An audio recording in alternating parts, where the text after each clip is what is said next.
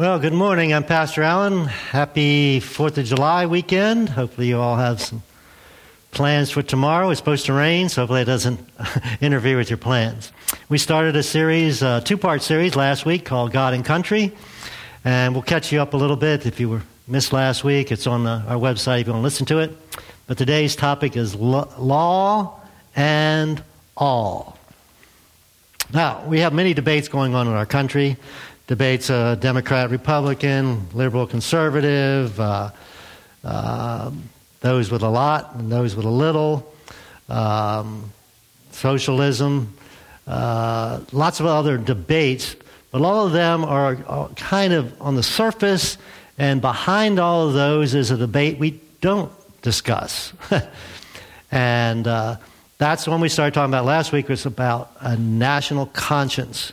Uh, is it okay to talk about God politically? And it's become not okay, but for most of our history, it has been okay. In fact, that was basis up into the 50s of our national conscience. So we talked about conscience last week. Conscience is that internal part of us that informs our oughts and ought nots. So people have conscience. So you have certain things you think are okay and certain things you think are not okay, and so do I. Families have conscience. We talked about that. You know, in our family, we didn't do yard work on Sunday. Some of your families, you do yard work on Sunday. We have different oughts and ought nots. Uh, churches have oughts and ought nots. Uh, some churches you can't dress like this. Uh, other churches you can, right? There are certain oughts and ought nots. and nations have conscience. And uh, we talked about last week uh, if you're a good American, you just don't litter. And most of you probably teach your kids not to throw trash out the window of the car, and your parents probably taught you that. You go to other countries, they don't even see the trash. So nations have oughts and ought nots. So we wanted to talk about our nation's oughts and ought nots. and so what's happened is, and for most of our history, it was been in God we trust. In fact, that was declared our national motto in the 1950s. in God we trust. And now it's pretended to become in we we trust. Another way to say the same thing is this. Uh, it's become, instead of being it's grateful and accountable, we're grateful to God and accountable to God, has become we're ungrateful and unaccountable. Uh, it's because it's in we. If it's me, I don't need to be grateful to anybody else, and I'm not accountable to anybody else. And so when you lose in God we trust as the basis of your conscience, what something has to replace it, right? And what is that? And we said last week it is laws replace in God we trust in our conscience. So if I don't feel accountable to God to, to do things or not to do things, the government has to force me to do things or not to do things. And I just got my tax bill yesterday. You all get your tax bill yesterday? anyway, uh, it's part of our government. And that they force us to do things. That's part of our conscience uh, to support schools and roads and so forth. So, laws be- continue to replace conscience when I don't have an internal conscience. now, the problem with laws being our conscience is this who determines who enforces the law? And it is judges, right? And probably the worst example I can think of in the 1970s, a group of Supreme Court, how many, nobody answered this in the first service. How many Supreme Court judges are there? Nine. I thought there was nine. I know it was an odd number. I said nine, but I wasn't sure. So there was nine. So nine guys, or maybe there was a woman involved, I don't know. Nine judges decided that abortion was okay. So up until then, our national conscience was abortion is not okay. And because nine judges decided, now our national conscience says abortion is okay when it wasn't. And uh, so that's the problem when law becomes our conscience. So, consequently, what you need is money to pay for a good lawyer, right? And we all know cases where somebody had lots of money, got off with something that we knew they were guilty of, and they got off. Cash replaces conscience, right? Because cash can uh, afford you a good lawyer. so that's some of the problems we're dealing with, this transformation in our national conscience. In fact, it boils down to this I'm not guilty unless I'm caught. Right? If law is your conscience, if I, law doesn't catch me, then I'm not guilty. When it's based on God, then yes, I'm guilty if I am breaking God's law, uh, oughts and ought nots, uh, whether they're technically God's law or not, just doing, being kind and doing nice things for people. So, this whole conversation of God and country, though, becomes uncomfortable, doesn't it? And we talked about how it's, how it's just not okay to talk about God in a political realm anymore. Now, we say it's, we not, don't want to talk about it for different, couple different reasons. One, um, other people have other gods, other people don't have any gods, so it's not right or it's not fair that we talk about God when there's other people don't believe in God. But that's a crazy argument because we talk about lots of other things that a lot of people don't believe in. and our nation was founded on that, even though not all those folks believed in it either. We've gotten kind of to the place where we think we're smart enough we don't need God. Um, and I don't know what's happened in the last 50 years. Uh, I guess people my parents grew up in a depression, and we're going to talk about prosperity here in a second. Uh, we think we're too smart. in fact, what is the main reason that we've separated God out of the political conversation? It's none of those things I just talked about. It's our affluency. Prosperity without gratitude makes us arrogant. Prosperity without gratitude makes us arrogant. In fact, you know what the number one complaint of people in other countries when Americans come to visit? What they say about Americans? They complain about our arrogance because of our affluency. That's it. That's the number one complaint. And because they can see something we don't see. We all have it, so we don't see it. But foreigners can see it. Maybe foreigners that come to this country can see it. I don't know. but I know it's the biggest complaint outside our country. So we're going to look at something that Moses wrote, uh, a talk he gave, a speech he gave, before the Israelites went into the promised land. And Moses didn't get to go. So he was their leader for 40 years. And they gave him this kind of pep talk uh, before they went into the, to the promised land.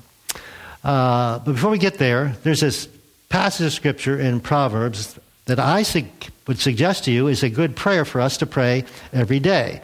So I wanted to go over that with you first. Uh, first, help me never tell a lie. It's always good to tell the truth, right?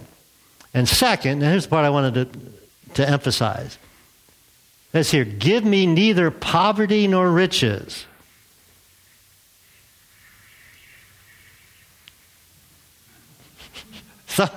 we got something going on up here. Neither give me poverty or riches.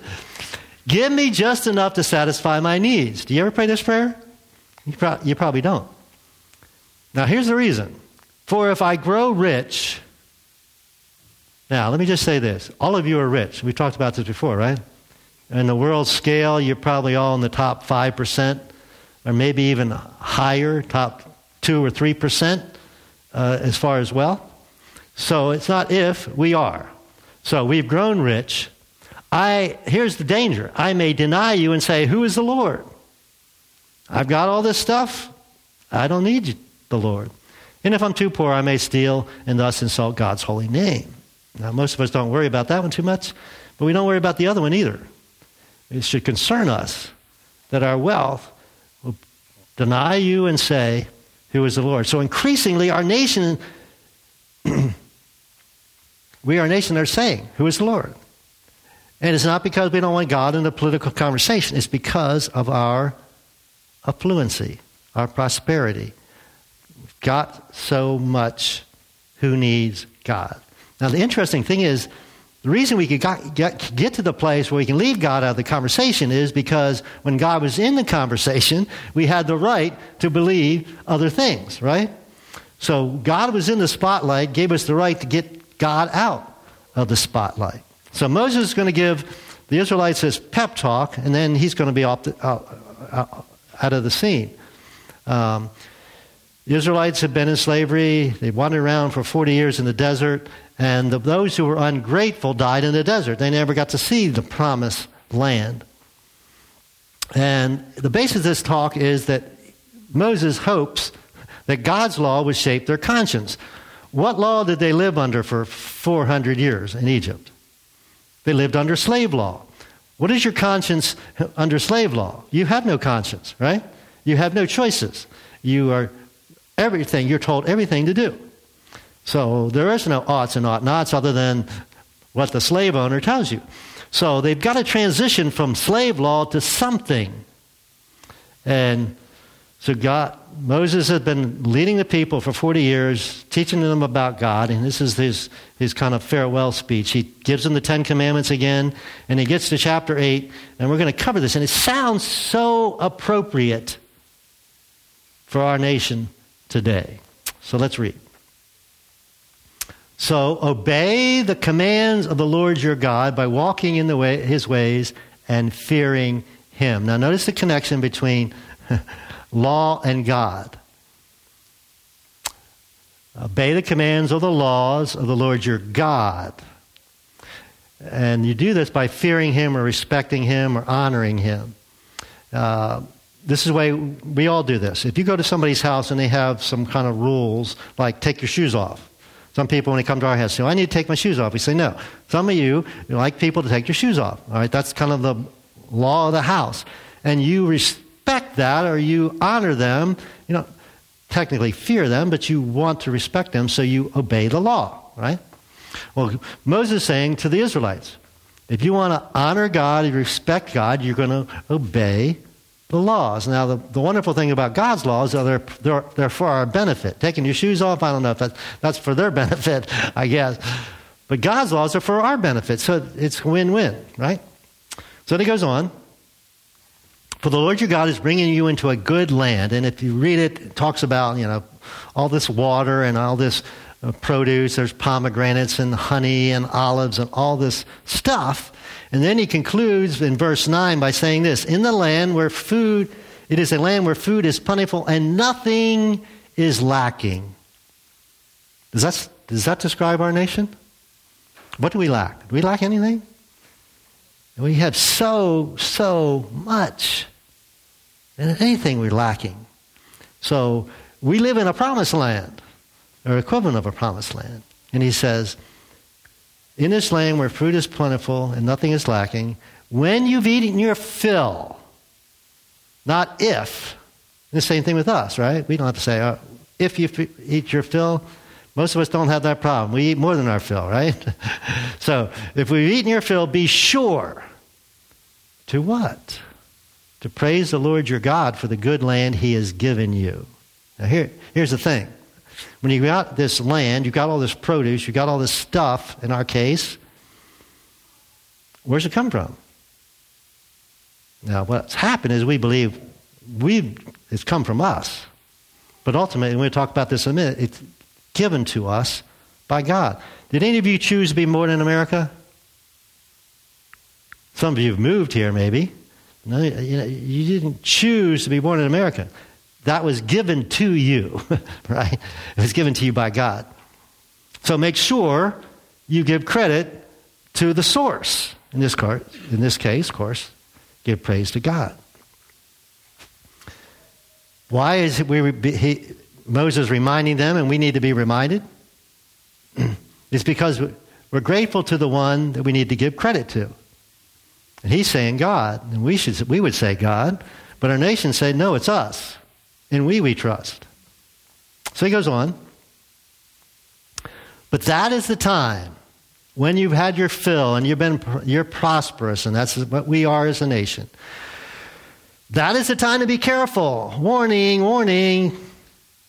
Beware that in your plenty you do not forget again the Lord your God and disobey his commands. Because if you forget him, you don't care about his commands and you don't obey those regulations, decrees, etc that I'm giving you today, and part of those was the Ten Commandments, as I said.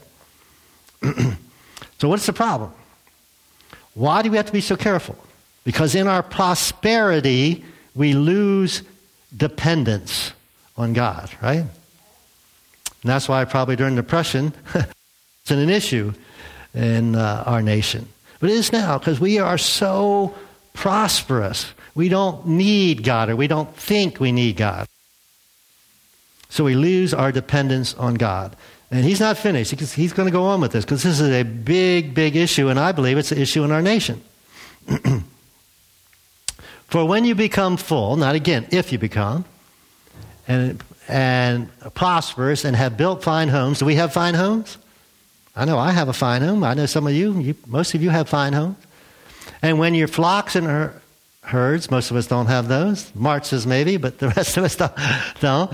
But you have stuff and you have things and become large, and your silver and gold have multiplied along with everything else. You probably have bank accounts and maybe stocks and retirement funds and all these things, everything else. Be careful. We think, ah, now I can relax, right? I can let my guard down. No, no, no, no, no. That's the time you have to be more careful. Do not become proud. See, it's hard to be humble when you're prosperous. And God loves the humble and he, he hates the proud. So he says, not to become a proud at that time and forget the Lord your God who rescued you from slavery in the land of Egypt. Now, they are only 40 years removed. Uh, we are 200 some years removed from, I won't say slavery, but uh, being a colony of England. so, what's the problem? We get to the place where we think, I did it. I accomplished it. I deserve the credit. And we become a nation of who is the Lord? Don't need the Lord. In fact, he says it in the next, in the next part of his speech. He says this He did all this so you would never say to yourself, What? Look what I've done. Look what I have achieved. I have achieved this wealth with my own strength and energy. And when we think that way, what's the problem? Again, no, I'm not accountable to anybody. If I've earned this, if I've done this, I deserve the credit, and I'm not accountable to anybody else.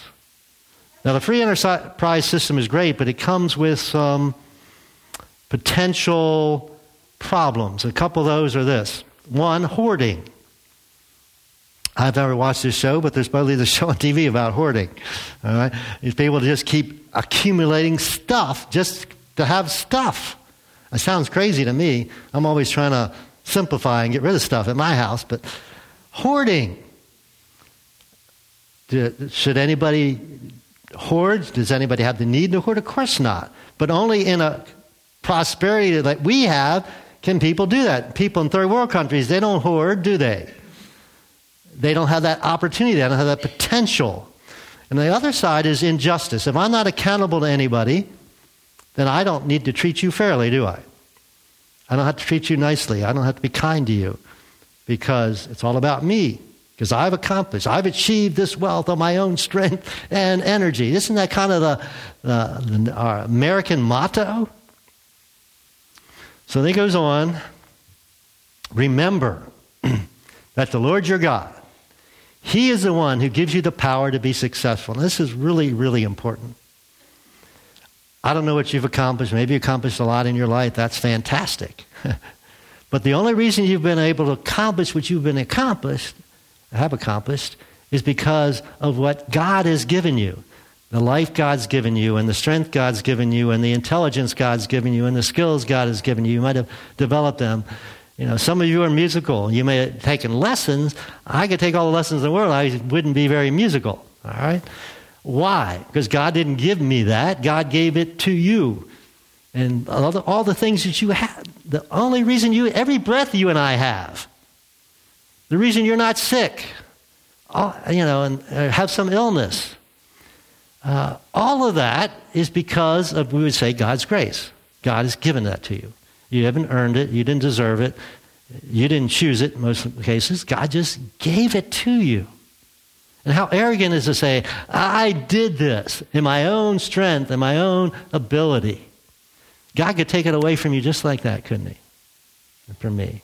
Take away your ability, take away your life, take away your health. So gratitude to God should drive our lives. We should be just so grateful uh, for the job you have and the ability you have to work and the stuff you've accomplished and the stuff you've accumulated and the nice houses you have, the nice cars you drive. We don't have too many jalopies out in our parking lot here. Most of you have really nice cars, right? Gratitude to God. Then he goes on, but I assure you of this a warning. If you ever forget the Lord your God and follow other gods, worshiping and bowing down to them, you will certainly be destroyed. Now, most of us don't have statues of gods in our house, but we have gods. We are, have gods of stuff, gods of pleasure, gods of whatever. Anything that replaces the Lord God. He says, Warning, you will be destroyed. Now did, now, did this happen to Israel? Yeah, big time. Now, I'm a student of history. I was a history major in college, and I've seen it over and over and over. And that's my fear, that's my reservation about our country, where it's headed. I think this is the last verse we're going to read. Just as the Lord has destroyed other nations in your path, he also will destroy you if you refuse to obey the Lord your God. Now, does God destroy nations? I don't know. I mean, he can and, and he has, but I think mostly it's just natural consequences. It's kind of reap what you sow. When you do the good stuff, good stuff happens. When you do not so good stuff, not so good stuff happens. Nations rise because they do the good stuff, the hard stuff, and they get lazy and do the, do the bad stuff, nations fall. So increasingly, we are a nation that's saying, Who is the Lord? It's all about me. Well, we can be sad or we can be hopeful. I'm actually hopeful. I haven't seen too many cases in history where uh, things have turned around. But it's possible because it's not always been this way, has it? I'll give you a couple of illustrations and then we'll wrap this up. In June of 1944, in the midst of World War II, the Allied forces were planning to invade Europe. The Germans knew it, we knew it, they didn't know when or where, but they knew it was going to happen. So on June 6, 1944, probably the largest military endeavor in all history, 180,000 people were involved. Uh, the Allied forces invaded uh, Normandy and uh, began to push the Germans back and began the end, beginning of the end for the, uh, of World War II. Amazingly, we kept that secret from from, from the Germans. I, I mean, that's just a God thing in itself. And we had all these tremendous preparations. We did all we could for that invasion. And so after that invasion took, invasion took place, the president at that time was Franklin Delano Roosevelt. He addressed the nation on the radio. And what he, what he did was pray this prayer. And I don't have the whole thing, but here's the gist of it. Almighty God, our sons, pride of our nation, this day have set upon a mighty endeavor. Lead them straight and true, give them strength to their arms, stoutness to their hearts, steadfastness in their faith. These men are largely drawn from the ways of peace. They fight not for the lust of conquest, they fight to end conquest, they fight to liberate. They yearn for the end of battle, for the return to the haven of home. Some will never return, of course. Embrace these, Father, and receive them, thy heroic servants, into thy kingdom. And, O Lord, give us faith. Give us faith in thee, faith in our sons, faith in each other. Thy will be done, Almighty God. Amen. June 1944, our president prayed that prayer. Here's some things that happened. The New York Daily News threw out its lead article and printed in its place the Lord's Prayer. Lord and Taylor never opened at all. President Walter Hoving sent his 3,000 employees home to pray.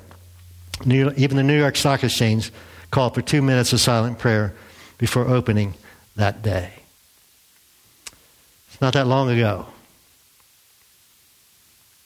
Aren't you glad that God wasn't removed from government? Especially with the next big thing to happen in our nation about 20 years later. and this movement was led not by a president, but by a Baptist preacher. And then June, uh, August, I believe it was, 1963, right in front of the Lincoln Memorial in Washington, D.C., this Baptist preacher by the name of Dr. Martin Luther King got up and gave a now famous speech. And here's some excerpts from that speech. Now is the time to lift our nation from the quicksand of racial injustice to the solid rock of brotherhood. Now is the time to make justice a reality for all who? God's children. He's appealing to our national conscience. I have dreamed that one day this nation will rise up and live out the true meaning of its creed, and even quotes from our, as we talked about last week, our Constitution. We hold these truths to be self evident, obvious, not even questionable. That all men are created equal. And then he quotes from a Negro spiritual Free at last, free at last.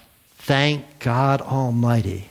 We are free at last. And so, appealing to our national conscience, uh, the civil rights movement was birthed and became successful, and our nation was changed. And that was just in, in the 1960s. So aren't you glad that, that, that God wasn't removed from the national conversation in the 1960s as it has been today? Because when we remove God from the national conversation, it's huge dangers. We become ungrateful. We become unaccountable. And we come to the place we're not even assured civil rights. So we've got to take a stand. We can't allow God to be removed from the national conscience. We're not talking about separation of church and state. We're not uh, talking about establishing a state religion. For 200 years, the basis of our national conscience is in God we trust. But increasingly, we're a nation that is saying, Who is the Lord?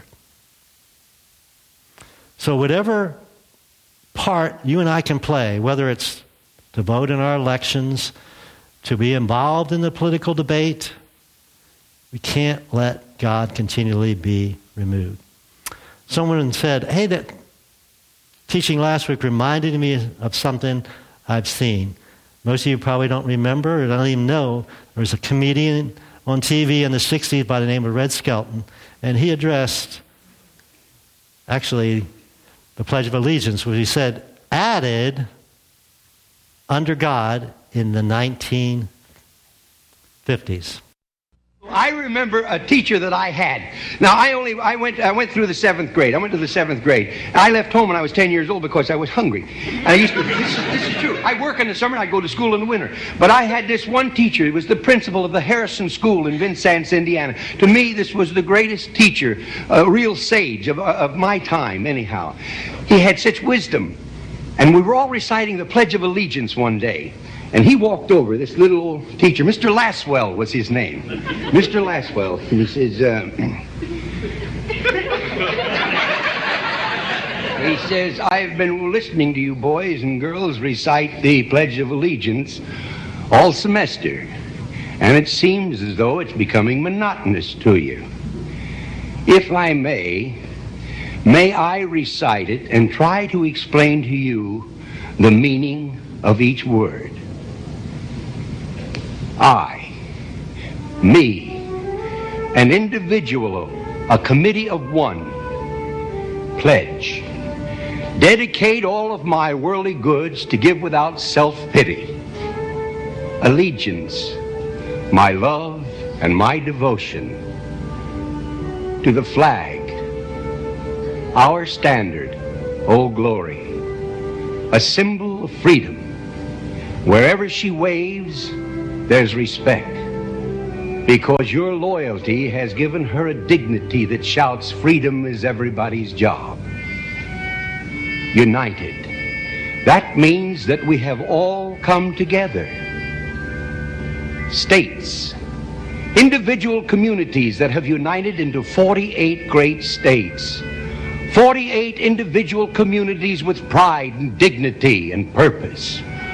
All divided with imaginary boundaries, yet united to a common purpose. And that's love for country. And to the Republic, Republic, a state in which sovereign power is invested in representatives chosen by the people to govern. And government is the people.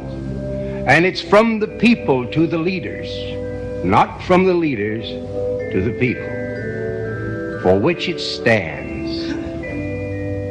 One nation, one nation, meaning so blessed by God, indivisible, incapable of being divided, with liberty, which is freedom, the right of power to live one's own life without threats, fear, or some sort of retaliation.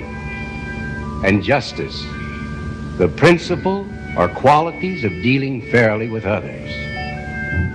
For all. For all. Which means, boys and girls, it's as much your country as it is mine. And now, boys and girls, let me hear you recite the Pledge of Allegiance. He goes on to say two things have changed since he was a boy. Two states were added to the nation, there's now 50, and two words were added to the Pledge of Allegiance under God.